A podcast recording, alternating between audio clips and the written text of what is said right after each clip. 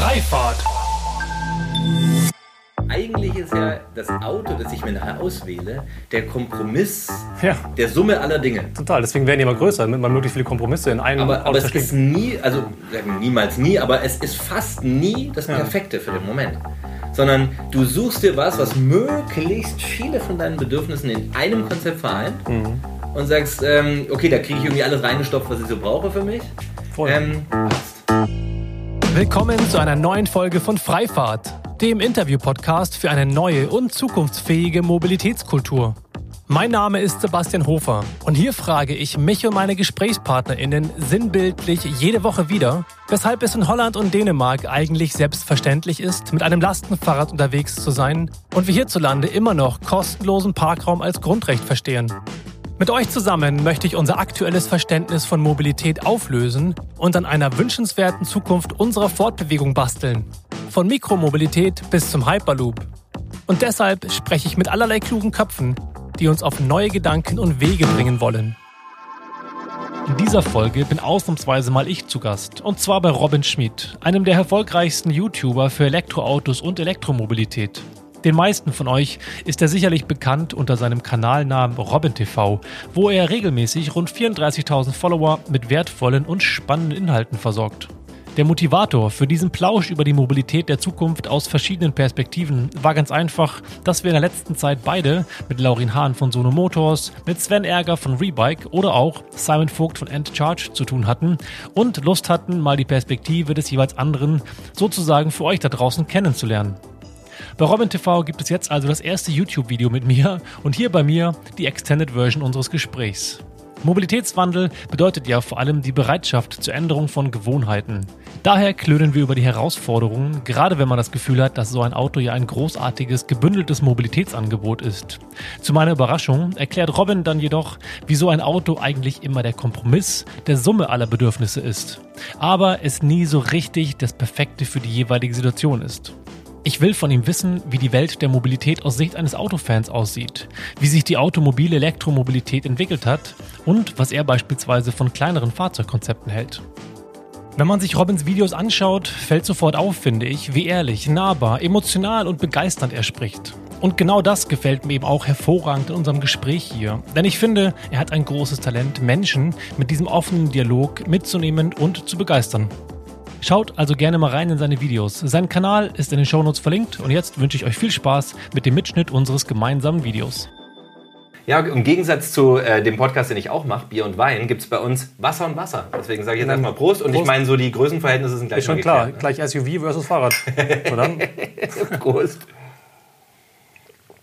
Ah, wir legen jetzt äh, direkt mal los und zwar ähm, das Thema Nummer eins. Also wir senden ja hier, wir sitzen praktisch gerade hier äh, schön in Berlin, im Prenzlauer Berg. Hier ähm, ja, sind wir mitten im pulsierenden Großstadtleben. Ich selber bin ja eigentlich auf dem Dorf aufgewachsen, also ab und zu erfahrt ihr auch ein paar persönliche Sachen noch über uns.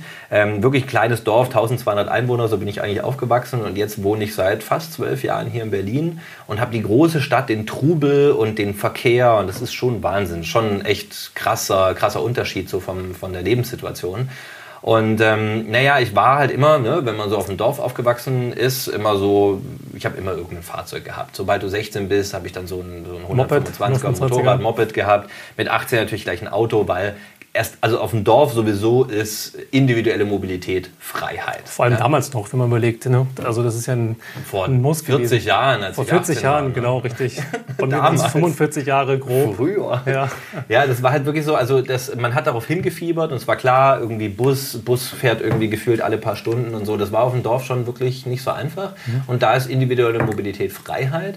Und ähm, ich bin aber trotzdem, dass ich immer Fahrzeuge gefahren bin, mit meinen Eltern, mit meiner Familie immer ganz, ganz viel Fahrrad gefahren. Deswegen kenne ich eigentlich beides. Ich kenne dieses vom Dorf, ich brauche ein Fahrzeug, ein Auto oder ein Moped oder sonst was, um überall hinzukommen, um meine Freunde zu besuchen, um frei zu sein. Ähm, äh, ich liebe aber auch Fahrradfahren. So, jetzt kommst du hier nach Berlin. Und ähm, sage ich mal so, wie ich das gewohnt bin, ist so, die Fahrradfahrer fahren irgendwo über den Feldweg, so kenne ich das bei mir, und die Auto, Autos auf der Straße. So. Ähm, hier ist es ja anders. Hier ist ja der Platz viel enger. Wie es immer so ist in der Stadt. Ihr kennt das. Und erst recht natürlich, Berlin ist ja im Begriff von äh, engem Platzverhältnissen. Ja, wie lebst du das denn? Also wie lebst du das denn, dass du hier bist und nicht Ja. mehr, oder fährst du noch Fahrrad? Oder ich meine, Ja. du, du beschäftigst dich hauptsächlich mit Elektroautos. Mhm. Fährst du Fahrrad in Berlin?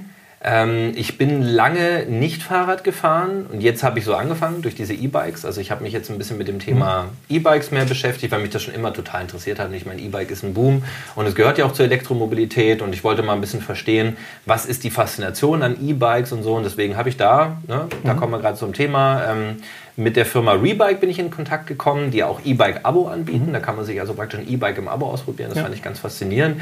Und habe dann mit denen telefoniert und gesagt, ich würde das gerne mal ausprobieren. Und das hat dann auch geklappt. Und dann habe ich jetzt gerade aktuell zwei E-Bikes schon Okay. seit ein paar du noch? Monaten bei mir. Die habe ich noch. Die muss ich jetzt dann bald wieder zurückschicken. Will sie aber eigentlich nicht zurückschicken, weil die sind echt cool. Und dann bin ich jetzt zum ersten Mal so ein bisschen ähm, Fahrrad gefahren. Und ich muss sagen, seit die ähm, seit eigentlich dieser Corona-Zeit ähm, und diese ganzen ähm, zusätzlichen Radwege, wie, wie heißen die? Popper Bike Lanes meinst du wahrscheinlich? Pop-up Bike Genau, Lane, Pop- genau. Bike Lanes. Also die, die Fahrradwege, die halt immer so extra eingezeichnet werden jetzt oder wo sogar von den Autos eine Spur weggenommen wird und Genau, dann ja. ein Fahrrad hingemacht wird. Jetzt, sogar extra ähm, Fußgänger-Spezialzonen, autofreie Zonen mitten in Berlin, soweit ich weiß, also Friedrichstraße. Ja, genau. Stimmt, das hat mir erst jemand erzählt, ja. Dass es da in der Friedrichstraße ähm, jetzt irgendwie autofrei ist, obwohl das gar nicht so passend ist, äh, meinte er zumindest, dass diese Gegend, also zumindest diese Straße nicht so attraktiv ist, als dass man, hätte man sich andere aussuchen können. Also, was man merkt ist, Vorher war es ganz ehrlich, bevor da nicht eine Besserung stattgefunden hat, fand ich es ganz grauenhaft in Berlin mit dem Fahrrad zu fahren. Ja. Weil du Radwege hast, die mittendrin plötzlich auf die Straße Total. leiten. Die sind dann auch nicht abgegrenzt. Ja. Und ähm, ich sag mal so, ich, ich möchte nicht darüber urteilen, wie es in anderen Städten ist, aber in Berlin fahren die Leute schon ganz schön rasant und ganz schön egoistisch, ne? um jetzt nicht die Berliner anzugreifen, aber schon so ein bisschen. Und wenn du dann als Fahrradfahrer plötzlich auf die Spur kommst, da hast du echt Angst, kriegst du Angst. Und dann stehen auch immer so Zahlen, also so oben so, so, so Displays dran, so und so viele Fahrradunfälle schon pro Jahr. Also ist eigentlich für die Autofahrer, um zu sagen, hey Leute, reißt euch mal ein bisschen zusammen. Wo stehen die Displays, die so und so viele Fahrradunfälle Ja, ja. anzeigen? In Berlin. Ja, ja, ab und zu, da stehen immer so Displays, da steht dann auch mal Stau äh, beim, bei Straße 17 Juni, so sind so Informationsdisplays und manchmal zeigen die auch an, so viel Fahrradunfälle schon pro Jahr. Und da fährst du mit dem Fahrrad lang und denkst so, finde ich jetzt nicht so geil. Und man kann sich's vorstellen. Und du hast dann auch diese komischen Abbiegespuren, die Mhm. dann irgendwie grün sind für die Autos, aber ohne Pfeil. So, dann durften die Autos schon abbiegen, aber Mhm. eigentlich müssen die erst noch alle Fahrräder durchlassen. Das kenne ich von mir irgendwie aus Süddeutschland auch anders. Da war immer das so klarer verteilt. Und hier ist es irgendwie immer beides gleichzeitig.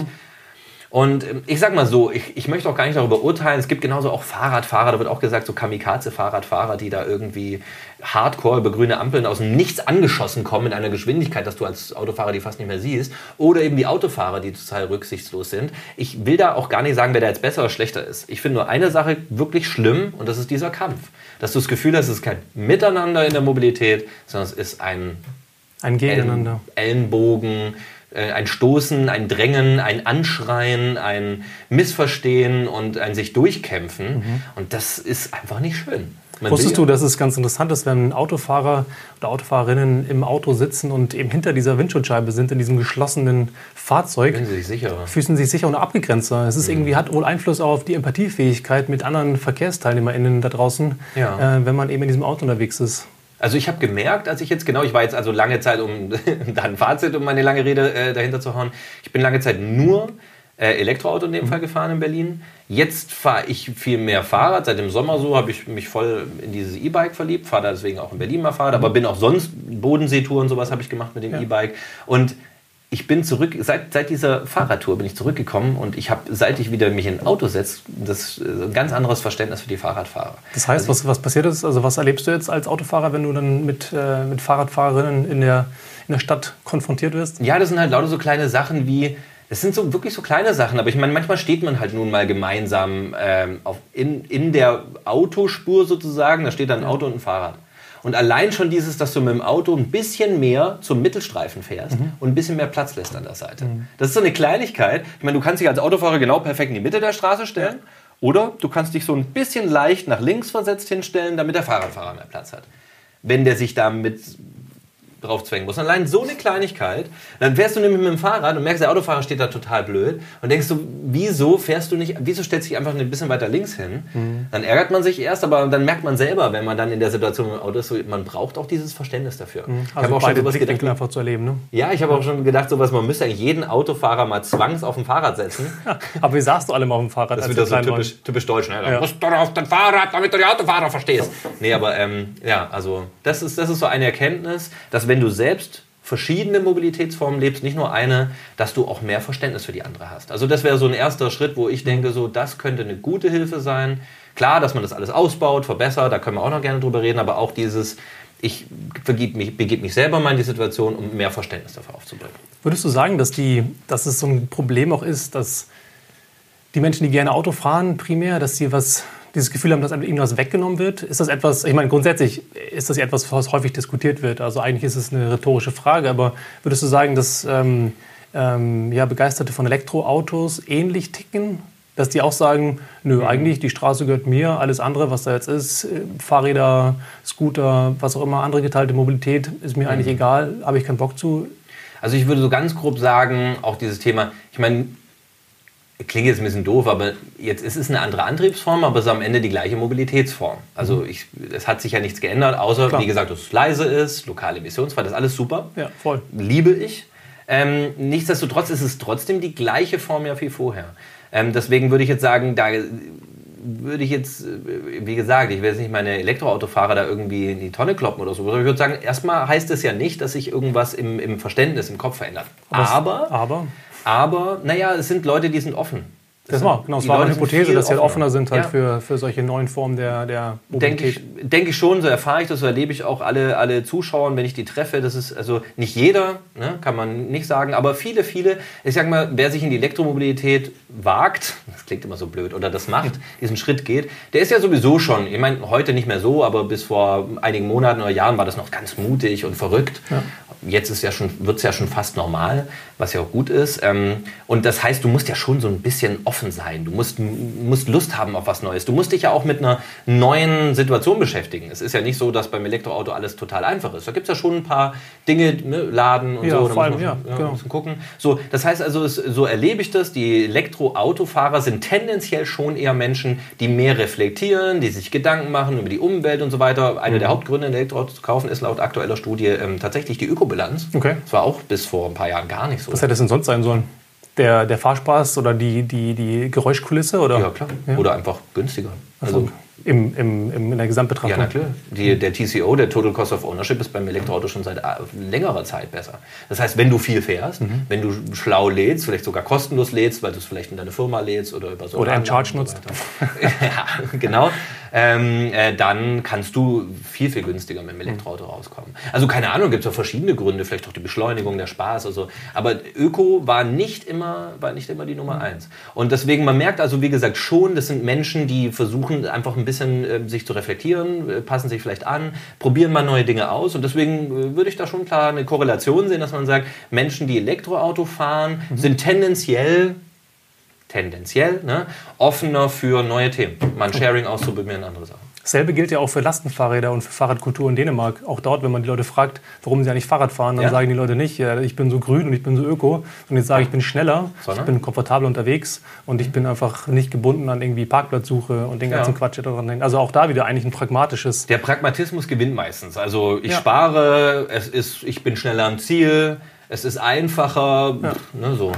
Also gerade beim Fahrrad, wenn ich überlege, manchmal im Zweirad hier ähm, bin ich mit so einem Elektroroller, ist ja auch Zweirad, ja. ähm, bin ich viel schneller äh, hier in, in Berlin Mitte als mit dem Auto. Aber das ist eine interessante Sache, die du erzählst, weil was ich immer bei der ganzen Elektromobilitätsdebatte nicht ganz verstanden habe, beziehungsweise mich interessieren würde, wie deine Perspektive mhm. darauf ist, warum eigentlich Elektromobilität nicht genutzt wird, um kleinere Fahrzeuge zu mehr zu etablieren. Ich meine, es gibt ja. es ja von Renault, der Twizy beispielsweise, auch ja. eine Zoe, vielleicht noch so von Renault, ist so gerade eben noch in der Größenordnung von mir aus, ein Smart, Smart vielleicht, genau.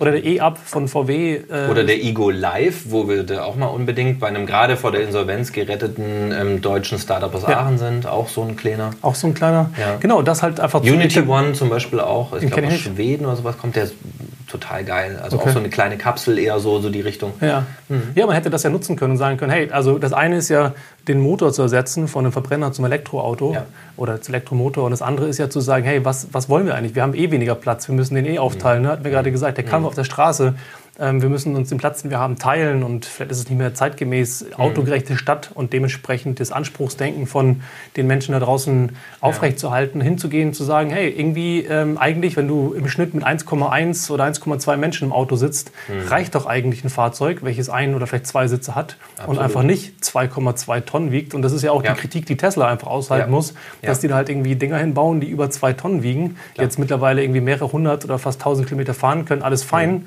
weil er der oft die Kritik ja war, zu sagen, du kannst damit nicht nach Italien und Gardasee mhm. fahren mit dem Ding. Mhm.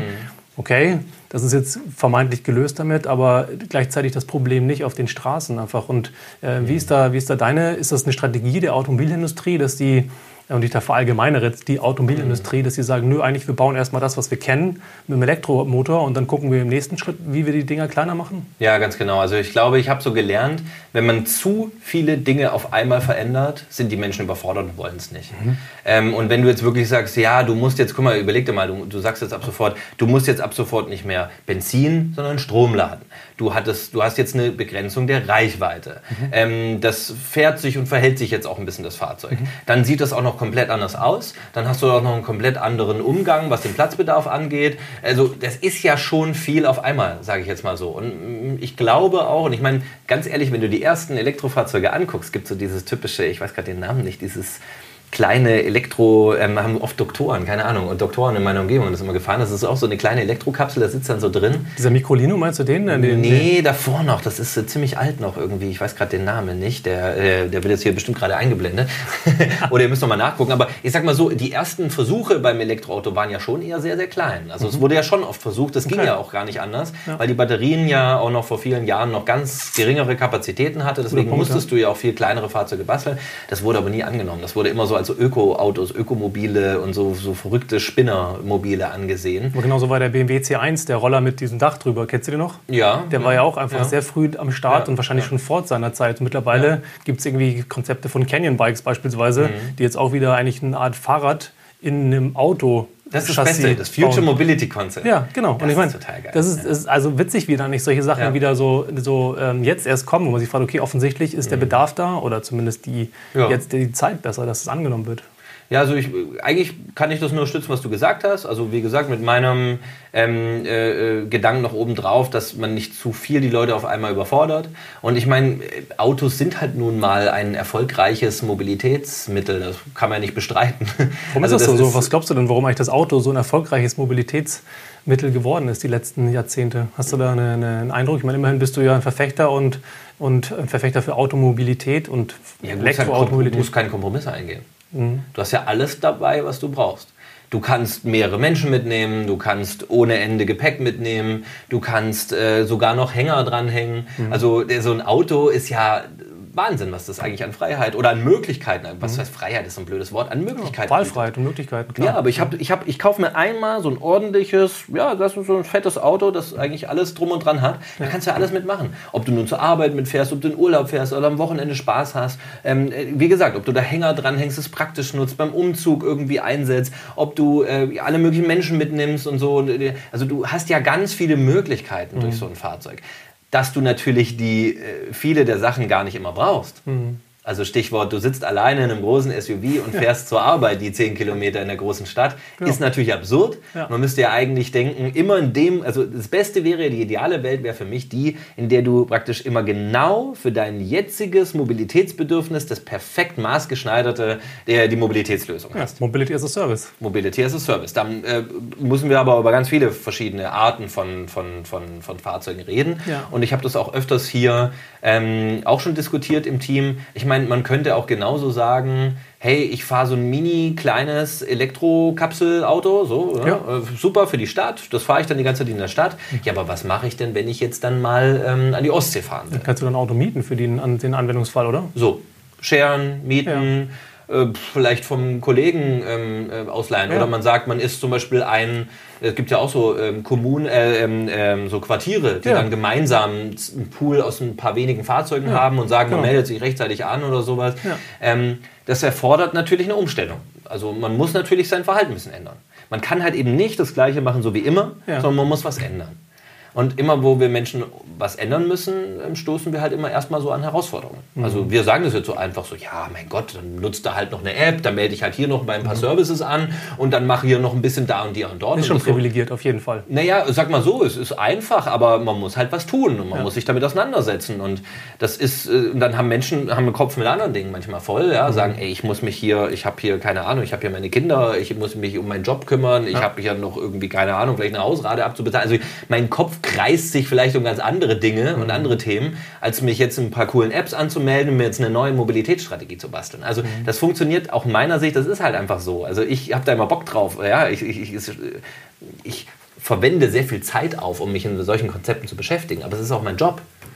Und ich, ich habe da auch weißt du, Spaß dran, aber das kann man ja nicht bei jedem voraussetzen. Das kann man nicht voraussetzen, aber eine interessante Anekdote ist, ähm, ich kenne eine Geschichte von jemandem, der älterer Herr, der auch in dörflichen Struktur lebt mhm. und der hat seinen Führerschein verloren. Ne? Okay. Passiert, mhm. kennen wir alle oder auch nicht, je nachdem. Ja, doch. also früher ist mir schon lange nicht mehr passiert, aber als auch ich ganz, wahrscheinlich noch, als du deine als ich ganz, ganz neu mit, mit 18 unterwegs war, das war ein bisschen gefährlich. Ja. Jedenfalls, genau. Also der hat jedenfalls, konnte nicht mehr den, die klassischen Wege fahren mit seinem mhm. eigenen Auto vor der Tür, irgendwie ne, zu dem äh, ins nächste Dorf zu Freunden zum Einkaufen, Pipapo, was auch immer. Mhm. Und war logischerweise gezwungen, eben das Auto zu teilen oder eben bei seinem Nachbarn nachzufragen oder bei mhm. Freunden zu sagen, hey, wie schaut's aus? Ich muss morgen irgendwie zu einkaufen, zu, zu Butni, zu Aldi oder sonst wohin. Mhm. Ähm, wollen wir das zusammenfahren? Können wir das irgendwie organisieren? Und auf einmal hat es geklappt. Also diese mhm. Problematik äh, hat sofort zu einer Lösungskreativität geführt. Ja. geführt. Ja. Und ähm, ich finde das eigentlich sehr besinnbildlich, ehrlich gesagt, für, für das. Das heißt, natürlich ist es eine Komfortfrage, natürlich ist es eine Frage von, welche Themen habe ich im Kopf, aber es ist auch eine Form von der notwendigen Push-Faktoren, die ja. einen äh, konfrontieren mit der Notwendigkeit, sich ja. Alternativen zu suchen, ja. oder? Ja, ja. Also ich meine, solange die Autoindustrie fleißig ähm, zum Beispiel jetzt statt Verbrenner äh, Elektroautos äh, produziert, die mir im Prinzip den gleichen Komfort bieten wie vorher, wieso sollte ich dann mein Verhalten umstellen? Genau. Kann man natürlich schon darüber diskutieren. Also genau. Und solange beispielsweise SUVs irgendwie auf den Straßen rumfahren, die halt einfach noch mehr Platz erfordern ja. und noch mehr irgendwie ja. Masse mitfahren, die noch mehr Elektro, mhm. also noch mehr Batterien erfordern, mhm. ähm, wird ja wahrscheinlich auch kein großer Wandel ähm, her, her, ja. herbeigeführt. Ich meine, da finde ich es zumindest ganz gut, auch wenn ich mich mhm. mit Elektroautos nicht gut auskenne, aber ich fand zumindest sympathisch, dass VW dort mit dem ID3 startet und nicht gleich mit dem ID4, sondern halt ähm, ähm, und nach unten hin mit ID1 und 2 noch Platz lässt ähm, da mit einem kleineren ja Fahrzeug. große Hoffnungen drauf. Ja, das, ja, das hat auch einen Grund, oder dass die es mit drei starten und nicht mit mhm. eins.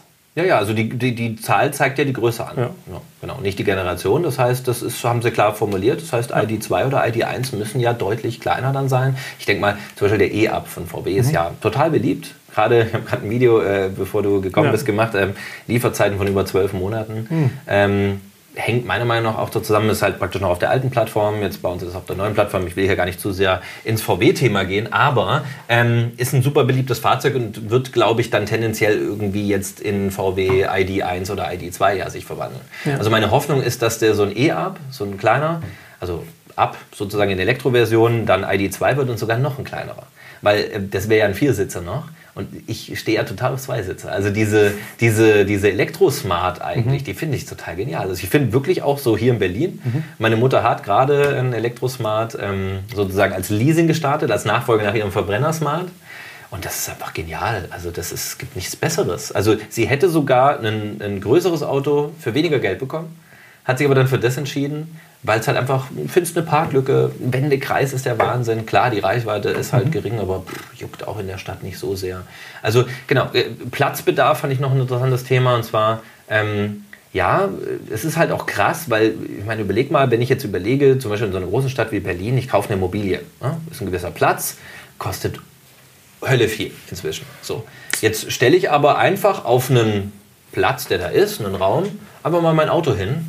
Es kostet mich, was zahle ich da? Hier, hier ist Parkraumbewirtschaftung, das heißt, ich zahle, glaube ich, 28 Euro im Jahr Ja. als Anwohner dafür, dass ich diesen riesen Platz eigentlich, ist ja Genau. egal, wie groß das Fahrzeug ist, nehmen wir jetzt mal das Größte an, das da einfach hinstelle. Ja. Und das ist jetzt mein Platz. Den beanspruche ich für mich und dafür zahle ich 28 Euro im Ist Jahr. doch voll fair, oder? Das ist genau. Also ist eigentlich, genau, eigentlich freue ich mich natürlich, wenn ich Autofahrer bin, dann ist das ja ein Schnäpperle.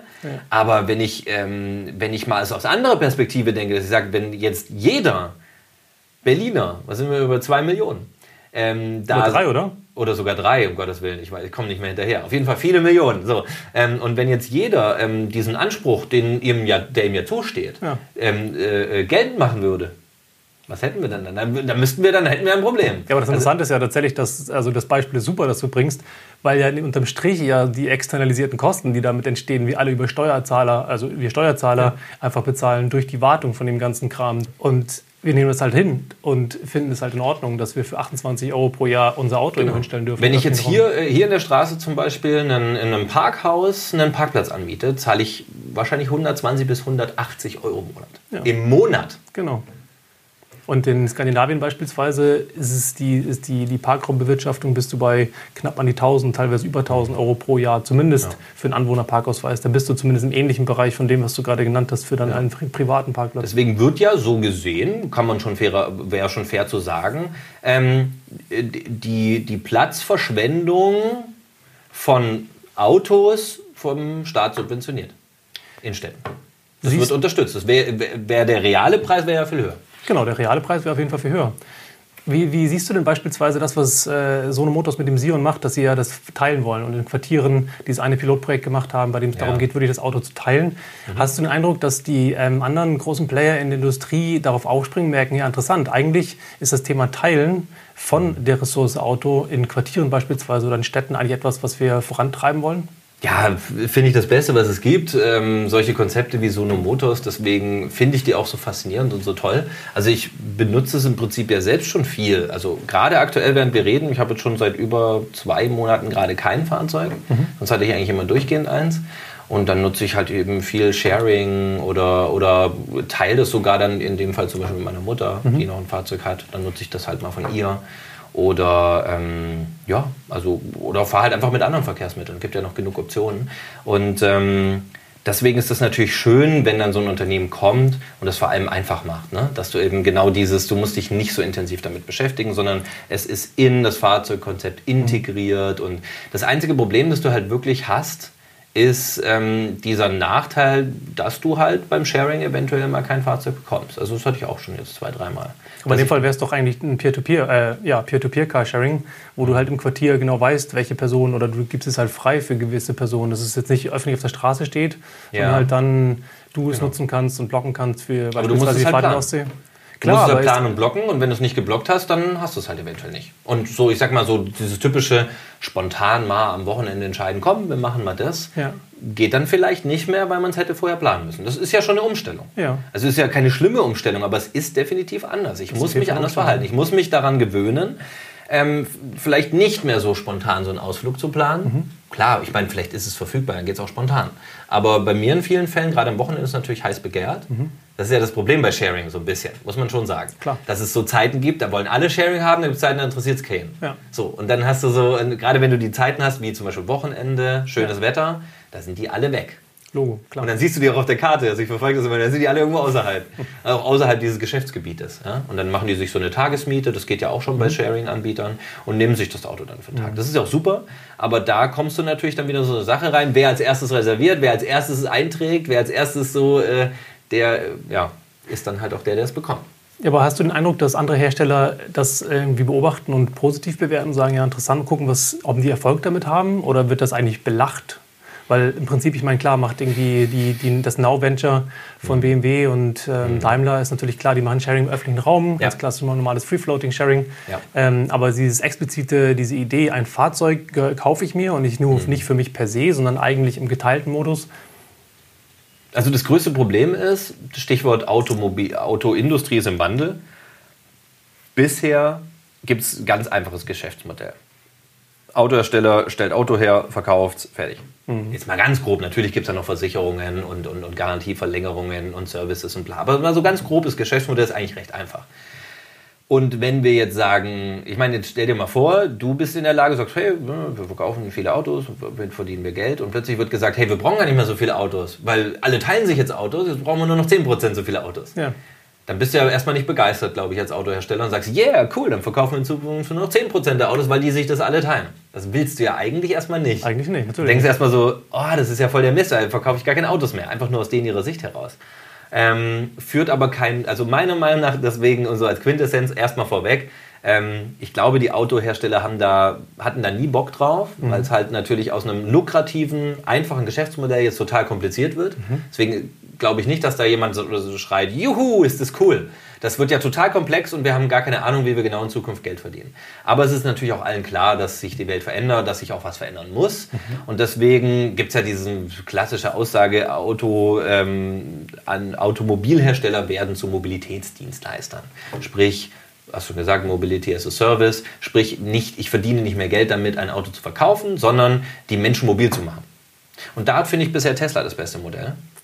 Inwiefern? Woran also so als Gedanke, ja, Tesla hat ja, also Elon Musk ähm, plant ja mit den zum Beispiel, also mit den ganzen Teslas, die ja laut, ich kann da nur eben mich auf Tesla beziehen, weil mhm. das weiß ja keiner so genau. Tesla weiß es wohl und Elon Musk, ähm, die Autos ja alle autonom fahren. Mhm. Schon bald. Mhm. Oder in den nächsten Jahren. Ist ja egal erstmal. In den nächsten Jahren wahrscheinlich eher. Jetzt sagen wir mal, keine Ahnung, irgendwie Zahl X, in fünf Jahren fahren die autonom. So. Ja.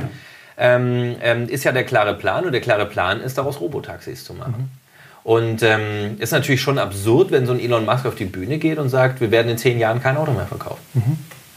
Und dann fragt man sich so, wieso denn? Wieso wirst du in zehn Jahren kein Auto mehr verkaufen? Er sagt ja, wir sind doch nicht bescheuert. Ich bin doch nicht bescheuert. Ein Auto, das ich jetzt für 50.000 verkaufe, wird in fünf bis zehn Jahren 500.000 über seine Lebenszeit an Einnahmen generieren. Theoretisch. Wieso sollte ich denn das verkaufen? Ja. Ich wäre doch bescheuert, wenn ich dir was für 50.000 verkaufe was, wenn ich selber behalte, in zehn Jahren 500.000 macht. Dann redet auch über die Implikationen, die das hätte, wenn wir jetzt sozusagen eine ähnliche oder eine selbe Anzahl an Fahrzeugen haben in den Städten, die alle autonom durch die Gegend fahren?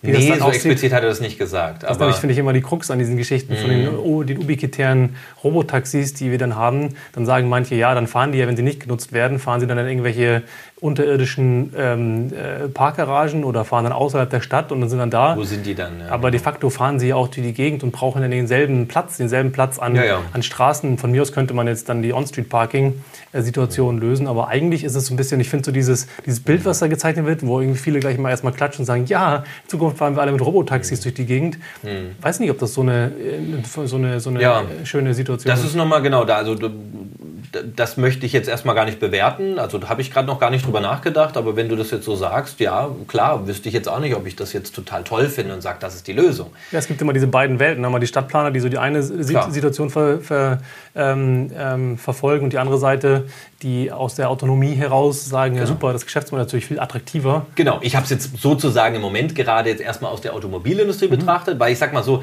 ich, natürlich interessiere ich mich eher dafür, wie es uns als Menschen nachher ähm, ja. ähm, der Effekt ist. Aber um sowas zu verstehen, wieso Dinge ja so passieren und sich so entwickeln, sollte man ja immer ein bisschen verstehen, wieso die das so machen. Mhm. Also das hilft einem immer. Wenn ich verstehe, wieso die Automobilindustrie so handelt, Natürlich. dann weiß ich auch viel besser, wie man vielleicht eventuelle Konsequenzen anders mit denen umgeht oder vielleicht noch was verändert. Ja. Und wenn ich sage, okay, ich verstehe die, dass die vorher Autos verkaufen wollen, weil die damit Geld verdienen und jetzt haben die ein Problem bald, weil immer mehr Leute sagen, hey, weniger Autos, hm, wie verdienst du dann mein Geld? Dann muss ich ja alternative ähm, Einnahmeformen haben. Total. Und wenn er natürlich, sage ich mal, zumindest fand ich das bisher das ähm, geschäftsmäßig vielversprechendste Konzept, was Elon vorgestellt hat. Ob das jetzt Stadt, Stadt, stadtplanmäßig gut ist, ist nochmal eine andere Kiste. Aber zumindest ist es so als Geschäftsmodellkonzept ja erstmal interessant, zu sagen, die Fahrzeuge haben einen viel höheren Wert. Mhm wenn sie Mobilität, zum Beispiel durch Robotaxi-Funktionalität anbieten, als wenn ich sie einfach nur verkaufe. Also sprich, er hat ja sozusagen einen ähm, ein, eine Zukunft aufgezeigt für Automobilhersteller, ja. die ja erstmal gut klingt. Wenn ich sage so, hey, statt dass du 50.000 machst mit dem Auto zu verkaufen, machst du 500.000 über, die 10 Jahr, über die 10 Jahre. Klingt ja jetzt erstmal für einen Automobilboss so, ey, cool, juhu. Äh, was heißt das aber? Genau, dann reden wir wirklich über autonomes Fahren, dann reden wir über die Problematiken, wo parken die, parken die überhaupt noch, fahren die nur noch rum, haben wir dann Verkehr wie Hölle, weil die alle nur rumfahren. Ähm, so, das ist natürlich dann nochmal eine andere Kiste. Was ja interessant ist dahinter, dass die, ähm, diese Bosse, diese Industrie häufig aus diesem Vehikel Fahrzeug denkt, aus vier Reifen, Blech Ja, drumherum ja. und irgendwie Raum drin, wo ich drin sitzen kann und dann werden irgendwie schöne Skizzen gemacht, wo man dann im, im, im Fahrzeug sitzt, den, den Sitz umdreht und Mhm. dann irgendwie Uno spielen kann, während man über die Autofahren ballert mit äh, sehr viel, keine Ahnung, mit 300, 400 km/h, weil alles sicher ist. Ich hatte mal einen interessanten Gast in meinem Podcast und zwar Sampo Hetanen von WIM. Das ist eine, eine Firma aus, ähm, aus Helsinki, nennt sich Mars Global. Und er hat diesen sehr interessanten Gedanken gefasst. Der geht so ein bisschen auf das ein, was du anfangs gesagt hast, dass ein Auto ja dir eigentlich einen Traum von allem ermöglicht, was du dir vorstellen kannst. Du kannst damit eben alles Mögliche tun, wo, wann immer du willst, wohin immer du möchtest. Er spricht immer davon, dass man diesen Traum neu skizzieren muss, dass man einen Traum aufbauen muss, der dir sagt, du kannst all das tun, aber nicht abhängig von deiner Kiste, von deinen vier Reifen, die du gekauft hast oder vielleicht irgendwie gemietet hast, mit irgendwie Blech und Glas drumherum, sondern unabhängig davon, basierend eben auf verfügbarer Mobilität. Und das finde ich ein sehr, interessanter, ein sehr interessanter Ansatz, weil der ja tatsächlich in, diese, in die Zukunft hingeht und sagt, wir versuchen nicht aus Blickwinkel einer Industrie, wir wollen unbedingt unser Fahrzeug weiterhin promoten und vermarkten. Stichwort Moja, die halt irgendwie sagen, okay, wir bauen Autos oder auch BMW, die sagen, wir sind nicht, wir sind nicht Mobilitätsdienstleister, wir fahren, bauen Fahrzeuge. Ähm, da geht ja auch hin und her, sondern dass man sagt, eigentlich, was ist eigentlich das Ziel? Und das Ziel sollte ja sein, Wahlfreiheit, Lebensqualität, Komfort, gute Luft idealerweise, irgendwie faire, faire Verteilung von Platz im urbanen Raum. Und da ist ja im Zweifelsfall eher der Zugang zur Mobilität, das als krampfhaft ein, ein Fahrzeug auf vier Rädern mit einer Glas- und Stahlkiste obendrauf zu vermarkten, auch wenn es robotisch, auch wenn es autonom durch die Gegend fährt. Also ich finde, ja, super, super Gedanke. Da komme ich gleich auf den Gedanken.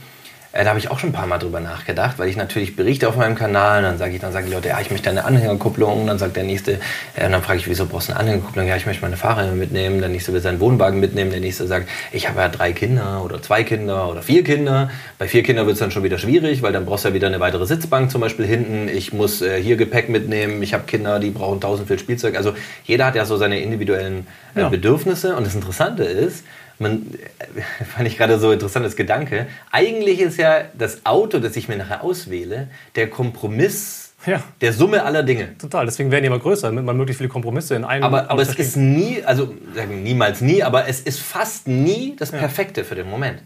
Sondern du suchst dir was, was möglichst viele von deinen Bedürfnissen in einem Konzept vereint Mhm. und sagst, ähm, okay, da kriege ich irgendwie alles reingestopft, was ich so brauche für mich. Voll. Ähm, passt.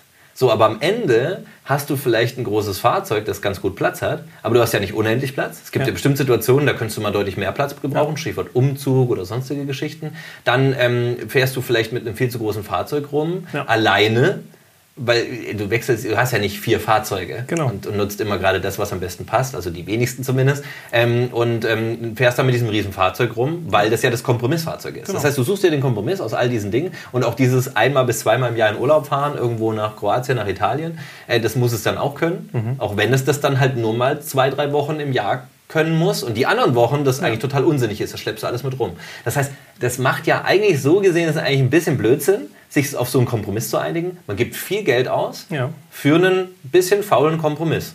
Genau, und es hat gut funktioniert und wir haben alles drumherum gebaut. Straßen, Ja. Parkgaragen, ähm, Autobahnen, all das drumherum haben wir uns eigentlich gebaut in den letzten Jahrzehnten, um Ja. das zu ermöglichen, um das halt angenehm zu machen Ja. und uns äh, gegenseitig äh, auf die Schulter zu klopfen und zu sagen, gut gemacht, jetzt können wir eben mit diesen 500 Euro teuren monatlichen Kompromissfahrzeug durch die Gegend fahren. Zumindest meine Perspektive. Genau, stattdessen ist es doch viel cooler, wenn ich sage, hey, ich muss jetzt von hier in die Stadtmitte, sind drei Kilometer, ich nehme mir kurz so einen Kickscooter. Genau. Oder ich nehme mir ein Fahrrad. Genau. das auf der Straße rumsteht. Oder ich sage, oh, ich muss unbedingt von Berlin nach Hamburg einen riesen Schrank transportieren. Ja. Dann nehme ich auch, da reicht auch mein SUV nicht. Dann nehme ich mir den Elektrotransporter im besten Falle, wo der Schrank reinpasst, fahre darüber und stelle ihn dort ab. Oder ich sage, oh, ich muss jetzt wirklich bis nach Wien, ewig lange Strecke, habe aber noch ganz viel zu arbeiten. Fährst einen Zug. Dann fahre ich natürlich im Zug. Also, ne, wenn man, die, die, der Luxus ist ja eigentlich der, wo du immer genau das perfekt, das, das schließt sich jetzt der Kreis zum Anfang, wo du das perfekt, das Fahrzeug, das für die Situation perfekt geeignet ist, nutzen kannst. Ja. Und was ich, was ich ja immer das Schlimmste finde eigentlich bei Fahrzeugen, also wie gesagt, ich, ich mag Autos wirklich sehr und, und, und Fahrzeuge und auch die immer verfügbar zu haben, aber mich nervt schon dieses Reifen wechseln, zum Service gehen, ähm, dann fährt hier doch irgendjemand da, ist mir auch mal passiert, ja, da vorne geparkt rein, da musst du dich um die ganze Versicherung kümmern und so. Also das ist ja ein Gegenstand, um den musst du dich kümmern. Und äh, Luxus ist für mich zu sagen, ich gehe raus, so, ich gucke mal in der App, zack, ich nehme jetzt diesen E-Scooter oder zack, jetzt nehme ich dieses Auto, jetzt zack, nehme ich das größere Auto oder bumm, ich hole mir jetzt hier ein, ein Elektrotaxi oder sowas. Also das ist ja geil und ich muss mich um nichts kümmern.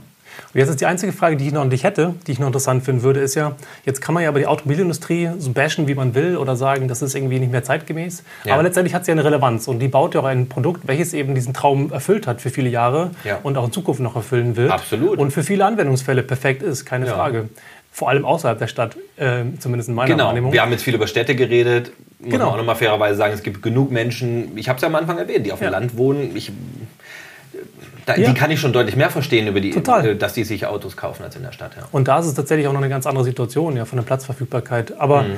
die, die, die, was ich halt spannend finde, ist, dass jetzt irgendwie Elon Musk mit Herbert Dies irgendwie in einem Auto sitzen, ID3 fahren und den, den neuen Model Y. Äh, also der VW und Tesla-Chef, ja, genau, verrückt. Ja. Die beiden sitzen jetzt, treffen sich, ja. unterhalten sich. Es wird natürlich viel gemutmaßt, gibt es mhm. da irgendwie einen Merger, passieren da irgendwie Kooperationsgeschäfte. Aber was ich halt interessant finde an, dem, an der Geschichte ist, dass, dass von der einen Seite kommt eine Company, die eigentlich softwarebasiert mhm. in den Markt reingedrückt ist, gesagt, okay, wir bauen halt ein Auto drumherum und zeigen, dass es geil ist, schnell irgendwie auch mit dem Elektroauto fahren zu können. Mhm. Auf der anderen Seite ist eine Firma, die lange Zeit dieses ganze Thema Elektromobilität eigentlich mit Reichweitenangst und Co schlecht genau, geredet hat. Genau, ja, ja. Lange Zeit so. Aber die, ja. was die können, ist, die können ja einfach äh, ähm, skalieren. Die können einfach Fahrzeuge genau. produzieren mit einer guten Qualität. Die beiden treffen sich jetzt. Wie ist denn da, was, das hast du denn gedacht, als du, das, als du das so gesehen hast, davon gehört hast, was da jetzt passiert?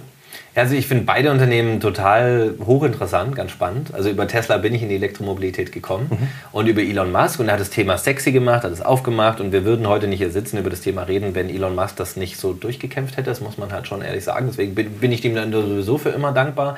Aber um auch mal ein bisschen deutlich zu sagen, Tesla macht geniale Fahrzeuge, was die Software angeht, genau, und die Infrastruktur und die Ideen und, und die Konzepte, aber die Verarbeitung ich weiß nicht, ich habe nicht die beste Erfahrung damit gemacht. Ich hatte mhm. selber einen Tesla über anderthalb Jahre. Mhm. War ich nicht begeistert über die Verarbeitung, muss ich ganz ehrlich sagen. Und ähm, genau das Gegenteil, VW, super verarbeitete Fahrzeuge ist natürlich auch nicht immer perfekt, aber sind schon wirklich sehr, sehr hochwertig. Aber bei der Software hängt es hinterher ja, ist eigentlich schon, eigentlich schon fast irgendwie offensichtlich, dass die was zusammen machen müssten. Also Zumindest voneinander lernen, oder? So von, dieser, von ja. diesem Mindset, von Herangehensweise. Das haben sie ja sowieso schon. Das hat der Dies ja immer gesagt. Der Dies hat auch schon im, äh, in Sitzungen und auch schon, die dann öffentlich geworden sind, hat ja. er ganz klar, hat er nie einen Hehl draus gemacht, hat gesagt, ich finde das genial, was Tesla macht. Die sind uns softwaremäßig meilenweit voraus. Und ähm, VW hat ja die Software vorher gar nicht wirklich selber gemacht, bisher ja. in Fahrzeugen. Und jetzt wirklich zu sagen, wir machen das jetzt zur, zum Konzern, zum wichtigst, eine der wichtigsten neuen Konzernabteilungen. Software nicht irgendwie ausgelagert als noch so ein kleines Extra-Ding, sondern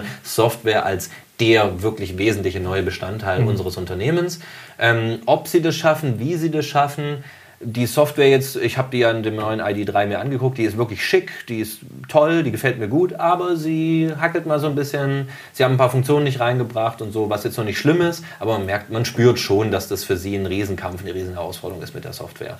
Und ja, eigentlich müsste so ein traditionelles Hardware-Produktionsunternehmen eigentlich irgendwie, denke ich mal, mit Software-Spezialisten zusammengehen. Es ist wirklich die Frage, ob du das so in die DNA und so intensiv in so einen Konzern reinkriegst, dass du, eigentlich musst du sagen, du musst VW in dem Fall neben der Hardware noch zu einem Softwarekonzern machen. Das, ich sage immer so 50-50. Nebenbei, mal eben zum Softwarekonzern. Ja, genau. Und das ist, ich weiß auch nicht, was da jetzt einfacher oder schwerer ist. Ob es schwerer ist für Tesla, diese Hardware richtig in den Griff zu bekommen, die Produktion, oder äh, für VW die Software. Das werden wir sehen spätestens, wenn die Gigafactory um die Ecke hier gebaut wird, oder? Das, gucken, genau, richtig. wie viele Leute ja, sie dann von VW äh, Grünheide, Brandenburg, ja, abziehen genau. quasi. Ja, und dann werden die dann eine Zeit lang bei Tesla bauen. Und also nach dem Motto, wenn ein Tesla aus Deutschland kommt, dann ist er viel besser gebaut. Ja, das werden wir mal noch sehen. Da bin ich mal noch ganz, ganz vorsichtig. Aber mein Gefühl sagt schon, dass die Herausforderung größer ist, den ganzen Softwarebereich hinzubekommen, als die Hardware hinzubekommen. Mhm. Und deswegen ist da eigentlich meiner Meinung nach Tesla schon im Vorteil, mhm. weil diese, vor allem, es geht ja nicht nur um Software, wir reden ja um Daten am Ende. Wir reden um Software und um Daten. Und die Daten sind halt nun mal bei Tesla schon ganz gut gesammelt in den letzten Jahren. Auf der anderen Seite kann man auch wieder sagen, wenn VW, die schmeißen zwar viel später die Datensammlung an, um die ähm, ne, zum Beispiel autonomes Fahren äh, möglich mhm. zu machen und äh, so zu verbessern, aber dafür dann eine viel größeren Stückzahl. Dann kannst du ja, sag ich mal, Daten nachholen. Also es ist echt, ich kann, also ich meine, wer, wer kann da in die Glaskugel blicken? Also der, der lügt. Man kann nur mutmaßen, wir wissen es alle nicht.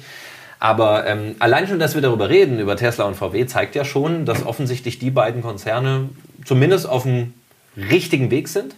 Gleichzeitig bleibt es aber trotzdem noch ja eben ein Fahrzeug, welches nach aktuellem Kenntnisstand verkauft wird und nicht als Nutzungsmodell äh, genau. wie Polestar oder Richtig. irgendwie dann andere Anbieter, die Fahrzeuge mhm. also zur Nutzung ähm, mhm. rausgeben, ja. nicht unbedingt im Kaufmodell anbieten, bleibt ja. trotzdem weiterhin dieses, dieses Problem gewissermaßen. Ne? Vom neuen Geschäftsmodell ist noch nicht viel nee, zu ne? sehen, außer über WeShare bei VW zum Beispiel oder Moja in Hamburg. Klar, das sind so Versuche. Ne? das sind aber eher genau, würde ich jetzt also eher einschätzen als Versuche und so und ähm, ob das wirklich ähm, ein, ein, tragfähiges Geschäftsmodell wäre, wenn jetzt mal sozusagen viel sich auf Sharing ähm, verteilt mhm. und die Hersteller dann sagen, ja geil, damit verdienen wir genauso viel Geld, glaube ich nicht. Mhm. Sondern vielleicht erst dann mit diesem Kicker des autonomen Fahrens, ähm, weil das hast du schon hier. Also ich kenne es Prenzlauer Berg morgens, äh, wenn du dir nicht schnell einen äh, äh, WeShare in dem Fall, so ein E-Golf dir mhm. sicherst, sind die halt weg. Und dann stehen die halt irgendwo ganz woanders den ganzen Tag. Aber ich hätte schon die Hoffnung, und da bin ich wieder auch dabei, was du sagst, also, dass so Unternehmen wie zum Beispiel, ob es nun ein ähm, Canyon heißen sie, ne? Mhm. genau, ähm, so ein cooles Pedelec mit Dach oder sowas. Oder ob zum Beispiel, die habe ich auch ein bisschen begleitet, die Ono mhm. heißen. Die machen eher so Cargo-Lieferungen, auch komplett mit, mit Dach und allem drum und dran. Auch schon Gast bei mir im Podcast gewesen, kann man auch reinhören. So, perfekt, genau. Ähm, und ähm, also ich hoffe schon eigentlich, ehrlich gesagt, ein bisschen, dass in der Richtung noch mehr passiert. Oder ja. so ein Unity One zum Beispiel, den musst du dir nochmal angucken. Ähm, oder, oder auch noch andere. Äh, Microlino wären ja da auch so mhm. Geschichten, die in die Richtung gehen. Oder ob vielleicht VW dann doch noch mit so einem, ich habe bei VW irgend so ein ganz verrücktes Konzept gesehen. Wenn du in diese gläserne Manufaktur gehst, dann siehst du das da stehen, mir fällt gerade der Name nicht ein. Das ist so ein ganz kleines Auto, wo du da als Einsitzer drin siehst, war halt nur so ein Konzept. Ja, die machen ja auch die, die Street Skater haben sie am Start. Amy oder Emma oder ich weiß es auch nicht genau. Von VW? Ja, ja. Und das war halt, ja, es hat halt jemand anders sozusagen als VW-Projekt gemacht ja. und das fand ich total geil. Da dachte ich so, sowas wollen wir doch sehen in Zukunft. Das ist doch cool. Klar, da muss man ein bisschen die Sicherheit klären, weil das ist natürlich auch so ein Punkt. Aber ich habe schon die Hoffnung, und da sind wir dann wieder in dem Bereich, da sind wir viel günstiger in der Produktion. Da ähm, haben wir vielleicht auch mehr, vielleicht die sportliche Komponente drin, weil es ja kein Problem, da sich so mit so einem Pedelec da so ein bisschen zu bewegen. Da freut man sich ja eigentlich drüber, dass man sich auch ein bisschen bewegt. Also da muss man ja auch jetzt nicht schwitzen, um, um zum Geschäftstermin zu kommen. Ja. Das wäre schon meine Hoffnung und nicht, dass wir einfach sagen, Autos werden jetzt Sharing und autonom, dass das das Einzige ist. Ich bin da schon eher so, glaube ich, auch bei den Ideen, die du auch mhm. ähm, so ähm, begeistert verfolgst dass man sagt, hey, mehr Fahrrad, mehr Fahrradwege, mehr, mehr spezielle Wege für Mobilität außerhalb dieses Auto-Universums. Das wäre schon geil. Das wäre schon geil, ne? Und wenn man das vor allem aufteilt, es sollen ja weiterhin, ich, wie gesagt, ich will auch weiterhin Auto fahren, es soll auch weiter Straßen geben, aber dass man dann über Bereiche nachdenkt, wo einfach es keinen Sinn macht, dass da noch die Autos alle rumfahren. Ich bin jetzt irgendwie am Wochenende bin ich auch hier durchgelaufen, durch den Kiez und dann schlenderst du rum und hier eine Eisdiele und da und dann rast da einer durch, ja, mit Anlage aufgedreht, irgendwie riesen, riesen Auspuff und und das ist wirklich so, das ist so gefühlt, als wenn so alle sie so flanieren auf so einem Dorffest, nett unterhalten und plötzlich rast da einer lautstark mit einem Gebrülle durch und stört alle mal komplett. Und ja. da stellt man sich schon, da, geil, ne? da denke ich dann schon kurz so, ey, sag mal, hier sind gerade irgendwie gefühlt 100 Leute, die gerade diesen Kiez genießen und dieser eine Mensch da in diesem Auto stört da alles komplett. Also Ja, da bin ich voll bei dir. Das ist auf jeden Wer Fall hat da jetzt recht? Überhaupt nicht mehr zeitgemäß. Also, es ist total komisch. Und ja. dann ist das auch noch, das ist wirklich so ein Kiez, wo kleine Straßen im Pflasterstein, da willst du eigentlich auch nicht durchfahren. Und drumherum fährt eigentlich immer eine relativ, eine relativ gute, ausgebaute Straße. Also du musst da nicht durchfahren, du kannst da einfach auf der Hauptstraße außen rumfahren. Ja. Also genau. Und eigentlich könnte man das komplett sperren und denken so, ich muss da auch nicht rein. Wie gesagt, ich liebe auch Auto, Autofahren, aber da muss man wirklich nicht rein. Also da kann man wirklich Bereiche absperren, da muss man sich schon mal Gedanken machen. So. Und das Schöne ist ja wirklich, dass das jetzt quasi passiert einfach, dass wir in europäischen Städten, in Paris vor allem, ne, da wird ja sehr, sehr, sehr, sehr, sehr, sehr fortschrittlich die Stadt umgebaut mit einer über 600 Kilometer an Fahrradwegen, die ausgebaut Geil. werden. Viele hundert Kilometer sind schon umgesetzt. Von Anne Hidalgo, der Bürgermeisterin Hamburg, gab es jetzt den ersten richtigen äh, Pop-up-Fahrradweg von eines Tages dem, dem äh, Verkehrssenator oder Mobilitätssenator vielmehr. Und auch Ja. in Berlin mit dem Mobilitätsgesetz passiert ja einfach sehr viel. Das heißt, wir haben tatsächlich, und das finde ich so ein bisschen so der, der eine Faktor, der durch äh, Corona fast positiv zu sehen ist, Mhm. dass wir da echt jetzt einen, einen, einen ähm, Shift hin haben, hin zu einem auch äh, Wandel in der Politik, in, der, Mhm. in den Entscheidungsebenen dieser, dieser Nation oder dieser Welt ähm, die nötige Grundlage zu liefern, um solche Sachen zu verhindern. Und das finde ich tatsächlich sehr beeindruckend. Oder zum Beispiel der Jungfernstieg in Hamburg, ich weiß nicht, ob du den kennst, eine Ja. sehr wichtige Stadt, äh, Straße, Ja. genau unterhalb vom, von der Alster, wird jetzt gesperrt. Ähm, auch eine sehr mutige ähm, und sehr ungewöhnliche ähm, äh, Maßnahme eben von der Stadt. Und ähm, sowas, glaube ich, ist wichtig, um eben solche Sachen zu verhindern, damit die Idioten nicht mehr durch dann das Dorffest durchknattern können. Genau, aber äh, also fair finde ich dann aber auch, weil das habe ich auch einen Kritiker gehört, die sagen, das muss man aber auch ein bisschen erklären ein bisschen ähm, den Leuten kommunizieren. Ja. Also einfach nur, sage ich jetzt mal, Straßen äh, äh, äh, wegnehmen und gar nichts dazu sagen, ist irgendwie auch nicht schön. Also da finde ich gehört schon eine anständige Kommunikation, Dialog, dass man sich da austauscht, dass man die Leute mitnimmt, ja, und das auch zeigt, dass das ja, man will ja was Gutes. Man will ja nicht irgendwelchen Leuten, also Verbote sind immer blöd. Ich habe eigentlich auch keine Lust, irgendjemand zu sagen, du darfst jetzt hier nicht durchfahren. Am liebsten würde ich sagen, komm, komm doch mal, steig mal aus deinem Auto aus, stell das mal zur Seite, genieß mal ein bisschen eine schöne Zeit hier mit uns, ähm, lass uns ein bisschen unterhalten Mhm. und dann fährt ein anderer vorbei so und dann fühl mal, wie sich das für dich anfühlt. Würdest du es nicht auch besser finden, wenn wir das hier so, also klingt jetzt alles sehr romantisch und Ja, aber idealistisch, recht, aber auf jeden Fall. Ob wir das jetzt hier durch so einen Podcast bei dir machen, ob wir das Ja. durch Videos machen, ob wir das vielleicht mit unseren Familien, Freunden, Kollegen besprechen. Ich finde, da sollte man drüber reden. Wir müssen darüber reden und wir sollten es gemeinsam gestalten. Voll. Und nicht irgendwie so, ja, das wird jetzt alles verboten, weil es jetzt völlige Übermaß ausgenommen haben, dann stößt man wieder Leute vom Kopf, dann gibt es wieder zwei Fronten, die kämpfen gegeneinander und das ist immer eigentlich nicht gut. Eigentlich gut, das stimmt. Das versuchen wir hier durch dieses Video und durch den Podcast ein bisschen zu Also verhindern. treibt's, bringt's hinaus, erzählt allen Leuten Ja. davon, dass es eine Ja. andere Form von Mobilität gibt. Elektromobilität ist toll, Mobilität als mit Wahlfreiheitsgedanken, Mobility as a Service ist großartig. Ja. Ähm, es ist auf jeden Fall Grund genug, sich diese Sachen anzuhören und ähm, sich mit dem Thema zu beschäftigen. Und ihr seid die Pioniere, sorgt dafür, dass ihr es hinaustragt und ähm, für, eine, für einen Wandel sorgt. Ja, das ist doch, äh, hast du wunderschön gesagt und das könnt ihr natürlich intensiv entweder schau, heute euch die anderen Episoden äh, Freifahrt an oder ihr äh, schaut die anderen Videos auf Robin TV Blau an oder, oder, oder es gibt noch wunderbar tolle andere Kollegen, die machen ganz tolle Arbeit. Jeder aus seinen verschiedenen Blickwinkeln, sich da mal ein bisschen mit auseinanderzusetzen und das nach außen tragen, finde ich auch ein ganz, ganz guter Punkt. Hast du schön gesagt, deswegen ähm, möchte ich gar nicht mehr so viel hinzufügen. Ich hoffe, ihr hattet ein bisschen Spaß, weil es halt ein bisschen Gelaber, Rhabarber, aber das ist ja auch mal ein bisschen wichtig, Spaß. weil ist ja die Quintessenz aus dem Ganzen. Man Ja, muss ja halt drüber reden. drüber reden. Genau. Ne? Einfach nur stillschweigen, das bringt ja auch nichts. Ähm, genau. Vielen Dank fürs Zusehen. Wie gesagt, Link zum Freifahrt-Podcast unterhalb des Videos im Beschreibungstext. Und ansonsten freue ich mich total äh, auf unser nächstes Aufeinandertreffen. Schreibt doch mal, ob äh, Sebastian und ich mal wieder ähm, oder das mal immer mal wieder machen sollten, dass wir aufeinandertreffen, wer weiß. Also wenn ihr jetzt schreibt, ja unbedingt, der muss wieder kommen, dann muss ich dich halt wieder einladen. Da kommen wir dann nicht drum herum. Aber dann müsst ihr auch Themenvorschläge mitschicken, damit wir wissen, Ja, worüber stimmt, wir genau. reden Und über müssen. welche Themen wir reden. Genau. Das finde ich auch super. Schreibt mal, wollt ihr den lieben äh, Sebastian hier wiedersehen ähm, und auch welche Themen habt ihr dann da vielleicht? Perfekt, ja, machen wir. gut. Und wenn alle sagen, ähm, nie wieder, dann Dann halt nicht. ist das Video jetzt zum Glück vorbei. also, danke dir. Danke, dir, euch. danke euch. Ciao. Tschüss. Schön, dass du es bis zum Ende geschafft hast und ich danke dir vielmals fürs Zuhören. In der nächsten Folge gibt es wieder eine Art Sonderfolge, denn ich bin mit und für das Projekt The Good Turn auf dem Green Tech Festival in Berlin unterwegs, um in gebührendem Abstand ein paar O-Töne einzufangen rund um eine sehr, sehr spannende Frage, die Jörg Becke und sein Team auf eine neue und kluge Art und Weise beantworten wollen. Es würde mich freuen, wenn ihr dann mal wieder reinhört und danke euch allen an dieser Stelle für die Treue und das Interesse an Freifahrt. Und wenn dir die Folge gefallen hat, dann freue ich mich wie immer natürlich auch über deine Unterstützung. Am einfachsten geht das, wenn du bei Spotify oder in deiner Podcast-App auf Abonnieren klickst und natürlich auch mit ein paar Sternchen und einem Kommentar bei Apple Podcasts. Außerdem freue ich mich, wenn du diesen Podcast fleißig weiterempfiehlst. Wenn du Kontakt aufnehmen möchtest, findest du mich bei LinkedIn, Instagram oder Twitter unter dem Namen Freifahrt. Das war's für heute mit Freifahrt. Mein Name ist Sebastian Hofer und ich freue mich, wenn du in der nächsten Folge wieder reinhörst und sage gute Fahrt und lass die Haare wehen.